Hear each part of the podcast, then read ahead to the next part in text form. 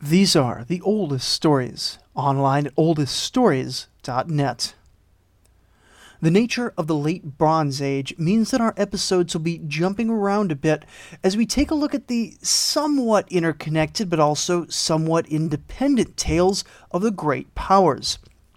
Honestly, I'm still not sure how I will be structuring the final century of the Bronze Age with its multiple interconnected narratives, but rest assured that after this, we enter into the Age of Empires, where I'll have some lengthy but much more well attested tales of pretty much one kingdom or empire at a time.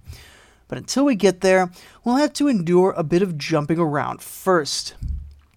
Now, we haven't really seen the Hittites much since episode 65, when we left them in the nadir of a dark age.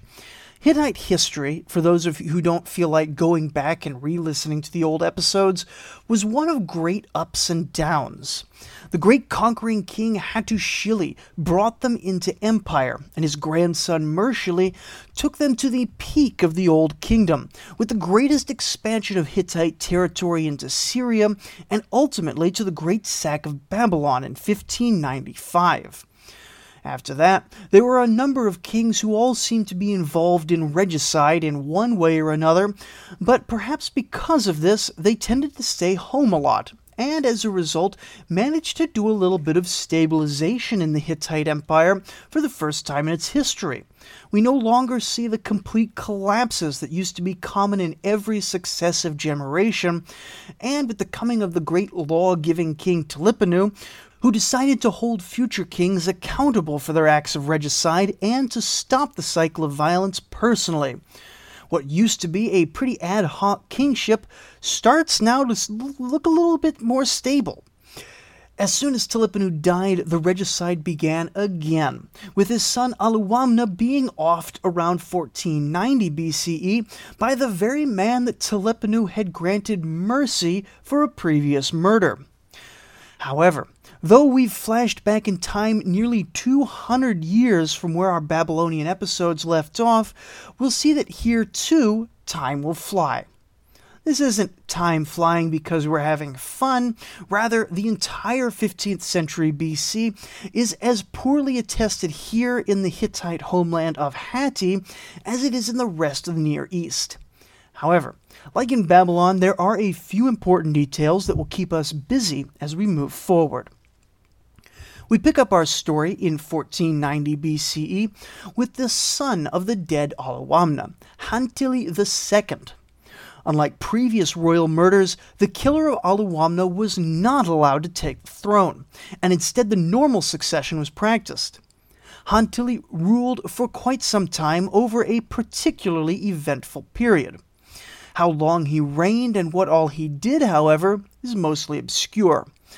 The territory of the Hittite kingdom at this point is pretty stable, but they're surrounded on all sides by hostile neighbors and enemies. Most significant for the Hittites at this point is not actually the Mitanni, though they continue to threaten Hittite interests in Syria and along the shared border, but the northern Kaskans, the barbarians of the North Black Sea coast, and perhaps into the Caucasus Mountains. It isn't completely clear if the invasion of Nerik happened under Hantili I, who was mentioned in a previous episode, or under Hantili II a century later, which goes to show just how poor our understanding of this whole period is. But whatever the case, it seems that even this later great king experienced a Kaskan surge in the north that would have battered populations in the fortified towns and villages, if not completely overrun many of them. With substantial threats to the north and east, we see Hantili taking a new tack with some of his neighbors. To the south, in the region where the old Hittite great kings used to pass through on their way to Syria, a new kingdom has emerged, independent of the weakened Hittites, called Kizzuwatna.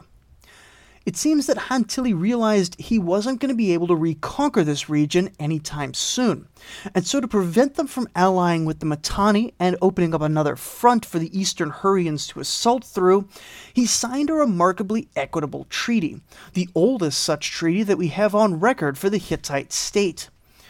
We don't have the entire text, as usual, there are damages in it, but from what we have, it appears that the two kings deal with a number of issues relating to their common border, in a way that considers each king as an equal. An example clause dealing with the issue of envoys reads If the great king sends either his son or a subject to Patatisu, king of Kizzuwatna, Patatisu shall not harm him. And if Patatisu sends either his son or his subject to the great king, the great king shall not harm him. These sorts of reciprocal arrangements are made for fugitives, in which a lawbreaker or rebel who flees into the neighboring country will be returned home to face justice, as well as for the semi nomadic populations who wander across the borders for their own reasons, who should be turned back and returned to the original nation. Similarly, if either king hears reports of planned sedition or rebellion in the other country, they'll notify the other king. And if any sort of criminal commits a cross border crime, restitution is set out for those cases as well. What we see here is a profoundly porous border.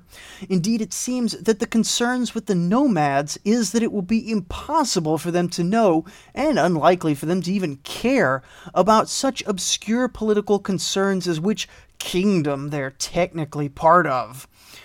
In this middle period, neither Hattusha nor Kizzuwatna is able to reliably assert their authority over this border region, partly because each state is weak, but also because these mountains are just remarkably difficult terrain that would be hard for even a modern nation to fully control. In reports outside of this particular treaty, we hear of bandits strong enough to level whole villages on both sides of the border, an example of the frontier lawlessness in the region. It's hard to say what else Hantili did with his reign, likely striking out at least every other year on campaign in one direction or another. But unlike past kings, he managed to hold what he had without gaining or losing anything of significance. Hantili died after an unknown amount of time and was succeeded by his nephew Zidanta II. While Zidanta would begin his reign well by renewing the treaty with Kizzuwatna under quite similar terms of mutual parity, he would accomplish quite little while on the throne. And the main drama of his kingship would be events occurring outside of his borders, driven by a minor king named Idrimi, who would upset the apple cart for the entire Syrian region. Idrimi was raised as a prince in Aleppo, in Syria, in a time when all the states of Syria were under similar pressures. The Hittites were nearby, but the Mitanni and Egyptians were quite strong and expanding. There was little hope for a completely unaligned city to survive. So the question for each king was which alliance would give them the best deal, while still protecting them from outside attack. At the same time, there were still all the internal pressures that his king had to deal with, internal both within the city, but also with regard to the little attacks and raids that each Syrian city would be sending out against each other on a regular basis. Isn't clear what exactly had his family kicked out of Aleppo, but it's here that one of the most remarkable inscriptions which survives from this century begins. In Aleppo, my ancestral home, a hostile incident occurred so that we had to flee with the people to the land of Emar, my mother's relatives, and stay there. My older brothers also stayed with me, but none of them had the plans I had. So I, Idrimi, son of Ilim Ilima, devoted to the gods Im, Habat, and Ishtar, thought to myself, whoever seeks out his patrimony is a great nobleman, but whoever remains among the citizens of Emar is a mere vassal. And so I took my horse, chariot, and groom, and went away. Though Idrimi's story is told much like a literary tale, with conventions that are starting to be seen more and more in contemporary fictional and mythic tales, there's good reason to think that, despite how exceptional and compelling Idrimi's tale is, it's likely true or at least overall. We could perhaps quibble with the details, saying maybe he's downplaying the contributions of certain helpers, But even with a modern skeptical eye, the tale of a deposed noble setting out to reclaim his kingdom is an old and beloved trope for a very good reason. I crossed over the desert and came among the Sutu warriors. Now, these are the same Suteans who have at the same time sacked the city of Uruk, though naturally it's almost certainly a different tribe of the same ethnicity. I spent the night with them in my covered chariot. The next day I set forth and went to Canaan, to the town of Amia. People from Aleppo, Mukeshhe, Ni'i, and Nuhasha were all living in Amia, and when they realized that I was their lord's son, they gathered to me. I said to them, I have become the chief. I have been appointed.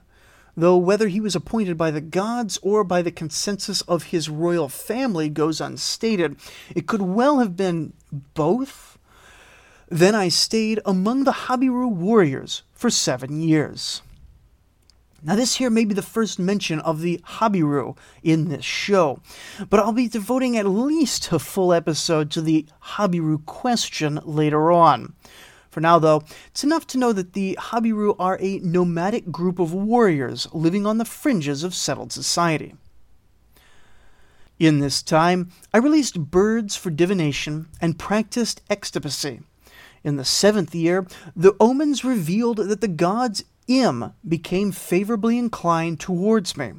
And so I constructed a few ships and had my auxiliary troops board them, and we proceeded by sea to the town of Mukeshhe.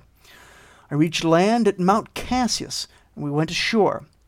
Now, when my country heard of me, they brought me large cattle and small cattle, and in one day, in unison, the regions of Ni'i, Nuhasha, Mukeshhe, and my new capital of Alalakh became reconciled to me. When my allies heard, they came to me, and when they concluded a treaty with me, I established them truly as my allies. So, what happened here appears to not have been an invasion.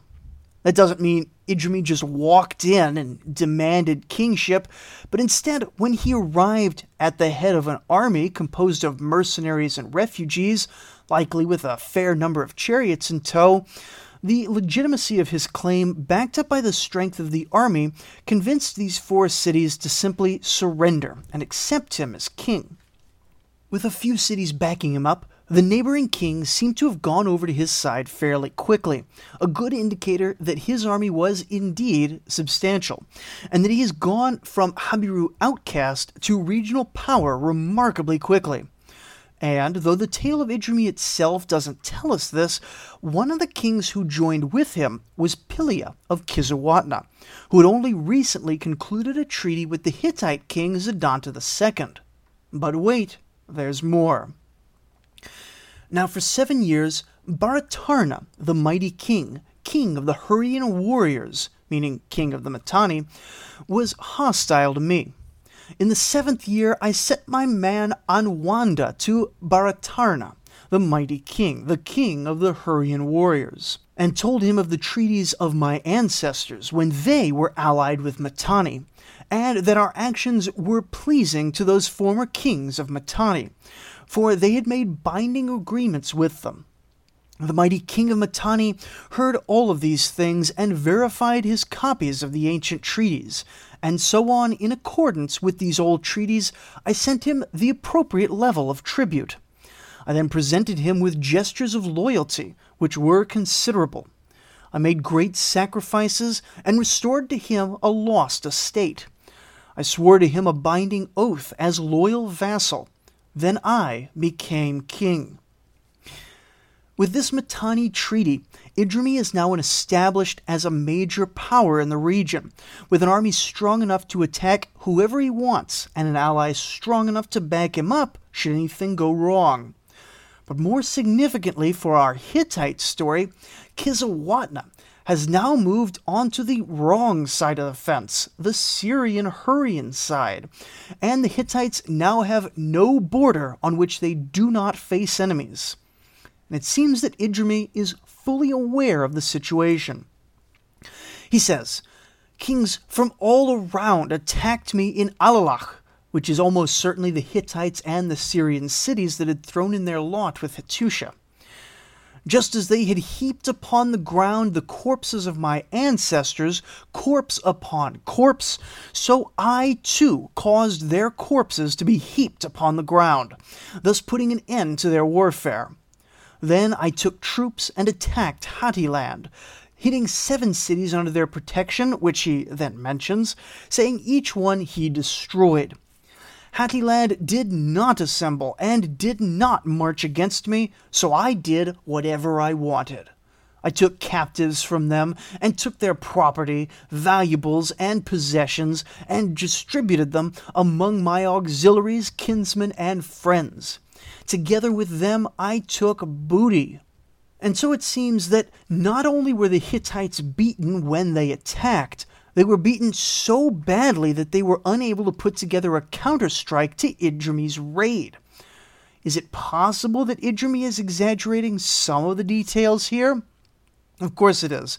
But also, the fact that he can lay claim to such a raid at all is clear proof that the inability of the Hittites in this period not just to expand, but even to defend territory pretty close to their homeland. The treaty with Kizzuwatna was meant to keep a buffer between the Hittite homeland of Hatti and any southern attacks from Syria. But with the faithless southerners jumping ship and joining Mitanni, King Zidanta found himself in quite a bind, unable to defend even his own towns. As for Idrimi, however, he concludes his tale with a happy ending.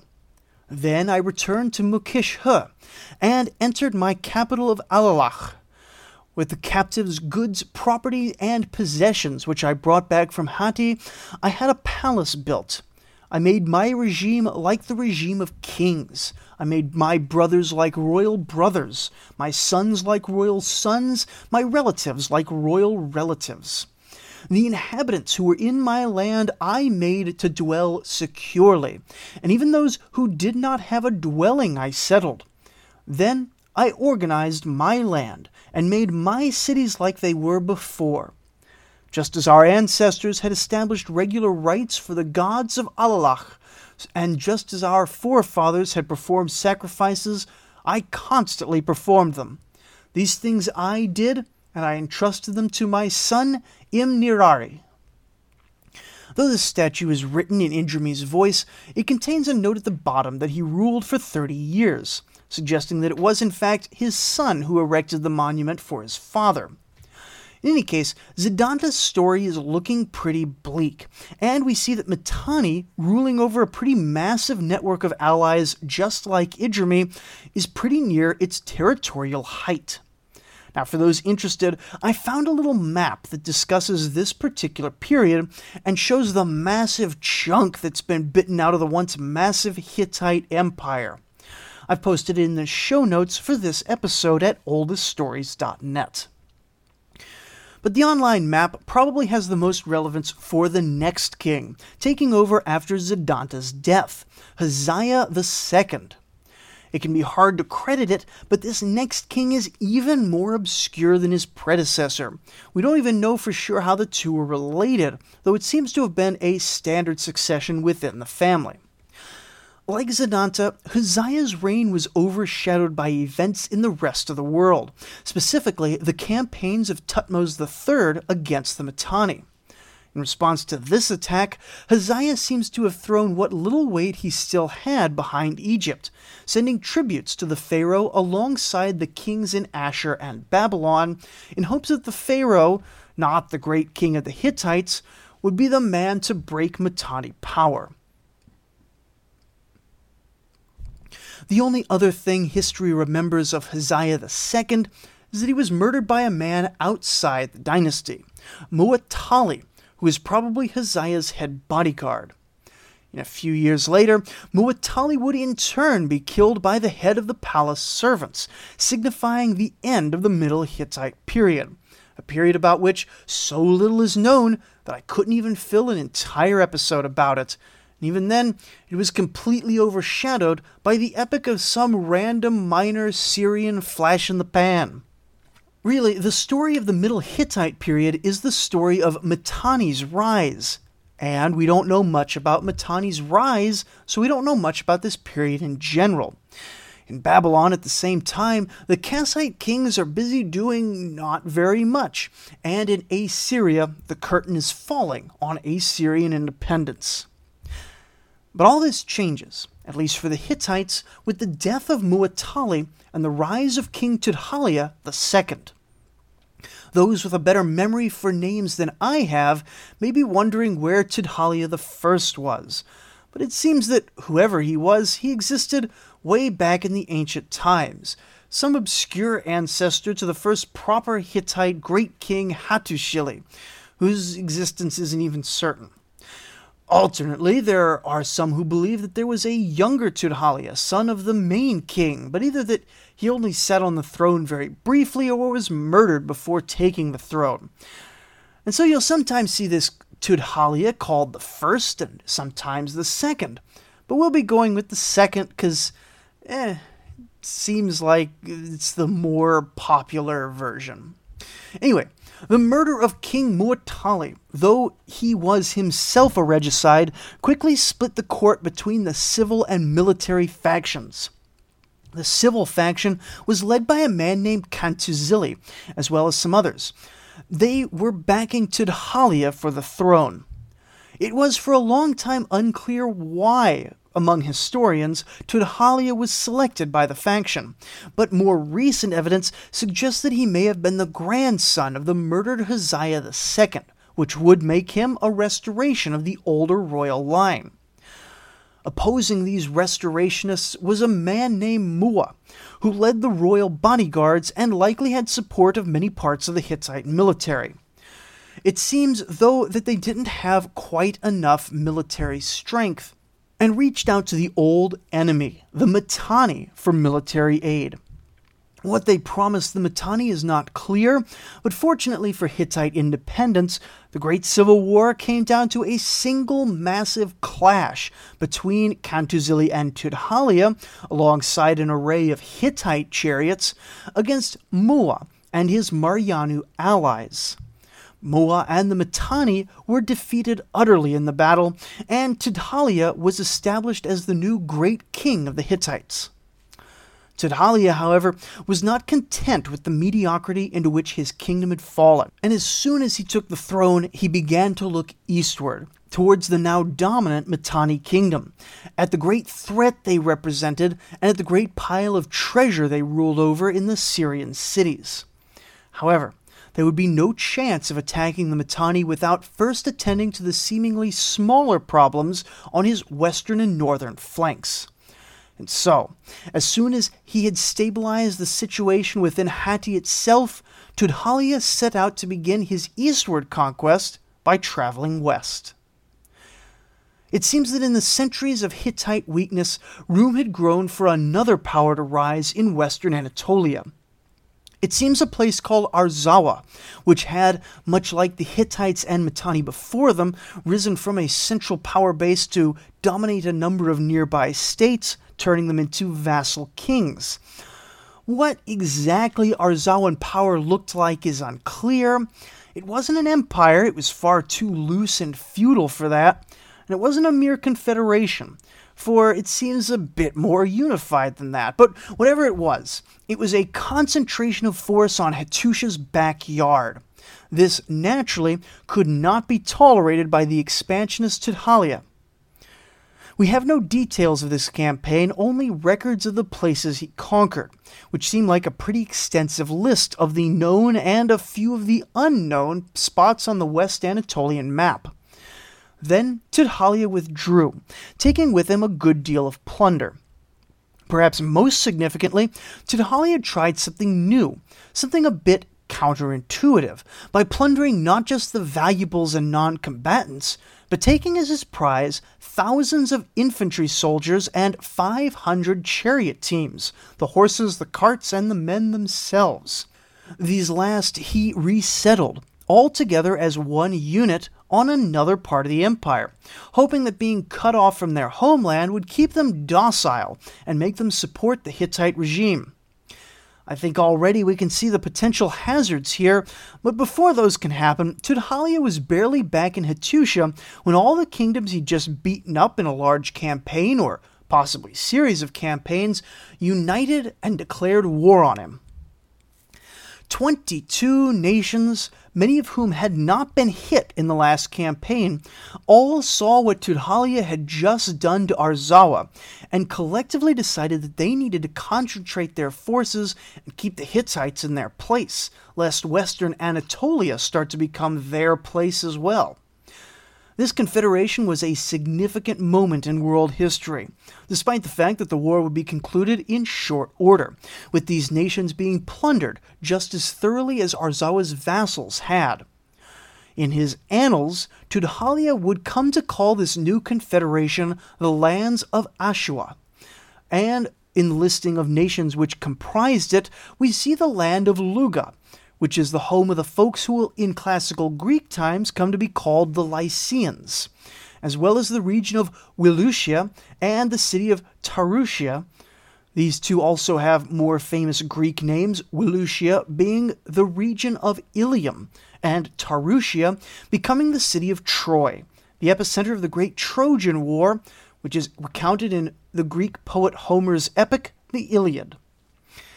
Though it was debated for a long time, modern archaeologists are now increasingly certain that a certain excavation on the northwest coast of Anatolia is in fact the city of Troy, on which the Trojan War was based.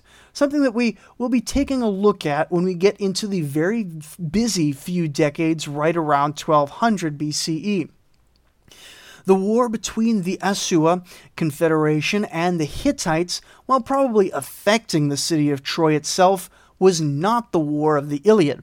This is just an event occurring which involves the city, and possibly the first time it shows up in the context of the Near East. But this isn't all.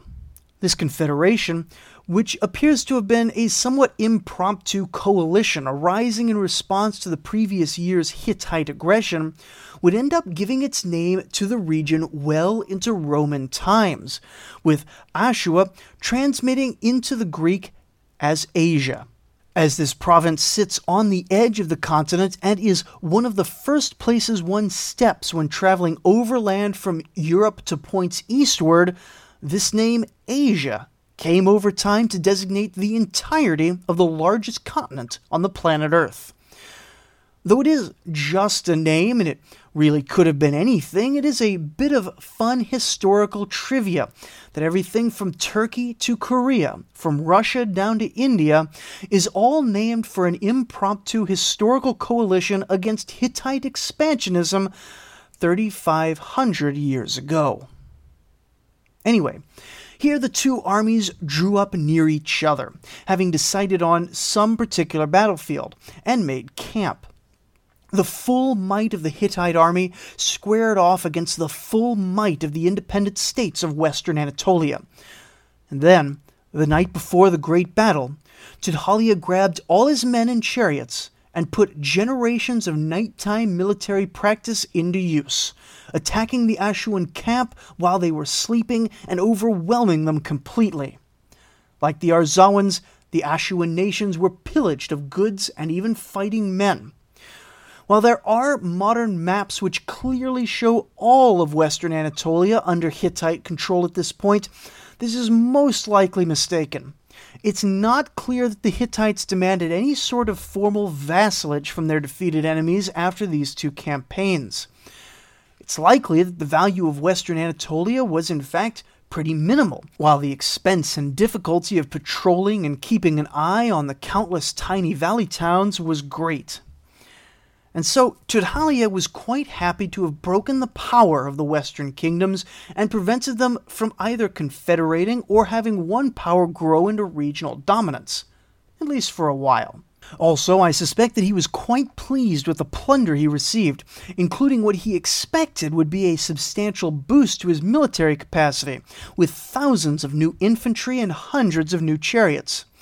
While we will be seeing this resettlement failing in a very predictable way, denuding western Anatolia of perhaps a bit over 10,000 fighting men was effective in keeping the Hittite rear flank neutered, while Tudhaliya turned to focus on his greater priorities in the east.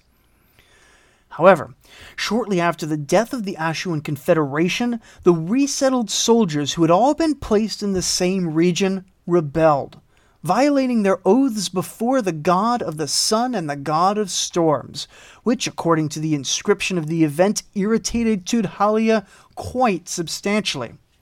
He vented his frustration by crushing this rebellion, said to have included 10,000 men and 600 chariots, which itself tells us that Tudhaliya's main Hittite army must have been even more substantial than this, which would only a few generations ago already be counted as a full army for a major power. Perhaps the numbers were pretty close on either side, the difference being made up by the superior Hittite training and tactics, but either way, Tudhaliya has, in three campaigns, demonstrated that he is turning the Hittite military machine into a force to be reckoned with. He wanted to take a break at this point, a moment to allow his kingdom and army to recover from the multiple successive years of campaigning. But it seems that while he's been distracted in the west, and before he could properly focus on the east, the Kaskans of the north attacked, devastating farmlands and villages for miles into Hatti. But at this point, no mere local threat can stop the Hittites, and Tudhaliya's armies were able to chase them back into the mountains where they came from. These sorts of campaigns will plague the Hittites for the rest of their history. They win nothing more than a few years' respite from the otherwise ceaseless raidings, and as far as we can tell, the Kaskans are really no worse off for having been driven back into their homes. After this, Tudhaliya was finally able to take his year long break, then turn his attentions to a threat on the east. Along the eastern border, the land of Isua had gained Tudhaliya's attention by raiding extensively, while the Hittite army had been occupied in the west and had become a vassal of the Mitanni. This checked all the boxes Tudhaliya was looking for small enough to be bullied, and close enough to the Mitanni to be a blow against the eastern neighbor without attacking them directly. The war was quick, but not quick enough to keep a number of Isuan loyalists from fleeing across the border to seek refuge in the Mitanni state itself. And so, though he must surely have known what it would provoke, Tudhaliya sent a letter to the king of Mitanni which read, the people of Isua fled before my sun and descended to the land of Hurri. I, my sun, sent word to the Hurrian. And let's and let's pause just right here to note briefly that in now in all Hittite royal correspondence, the kings have started calling themselves my sun, sort of like my maj- your majesty, my majesty. He's calling himself the sun, as in the great flaming ball in the sky. Now, they don't seem to have formally deified themselves, but rather the Hittite throne has by now become so closely associated with its protective deity, one of the sun gods, which has over time shifted from being principally the storm god to being principally the sun god, that he's seemingly writing about himself as if he were acting on behalf of the sun. Anyway, he says in his chronicle that he sent word to the Hurrians saying, Extradite my subjects, these rebels who fled into your land. But the Hurrians sent back word to me, my sun, as follows No, those cities had previously, in the days of my grandfather, come to the land of Hurri and settled there. It is true that they later went back to the land of Hurri as refugees, but now finally the cattle have chosen their stable, and they've definitely come back to my country. So the Hurrian did not extradite my subjects to me, my sun. While the Hurrians may not have been interested in extraditing the anti Hittite rebels to face trial in Hattusha, they did send a message of another kind.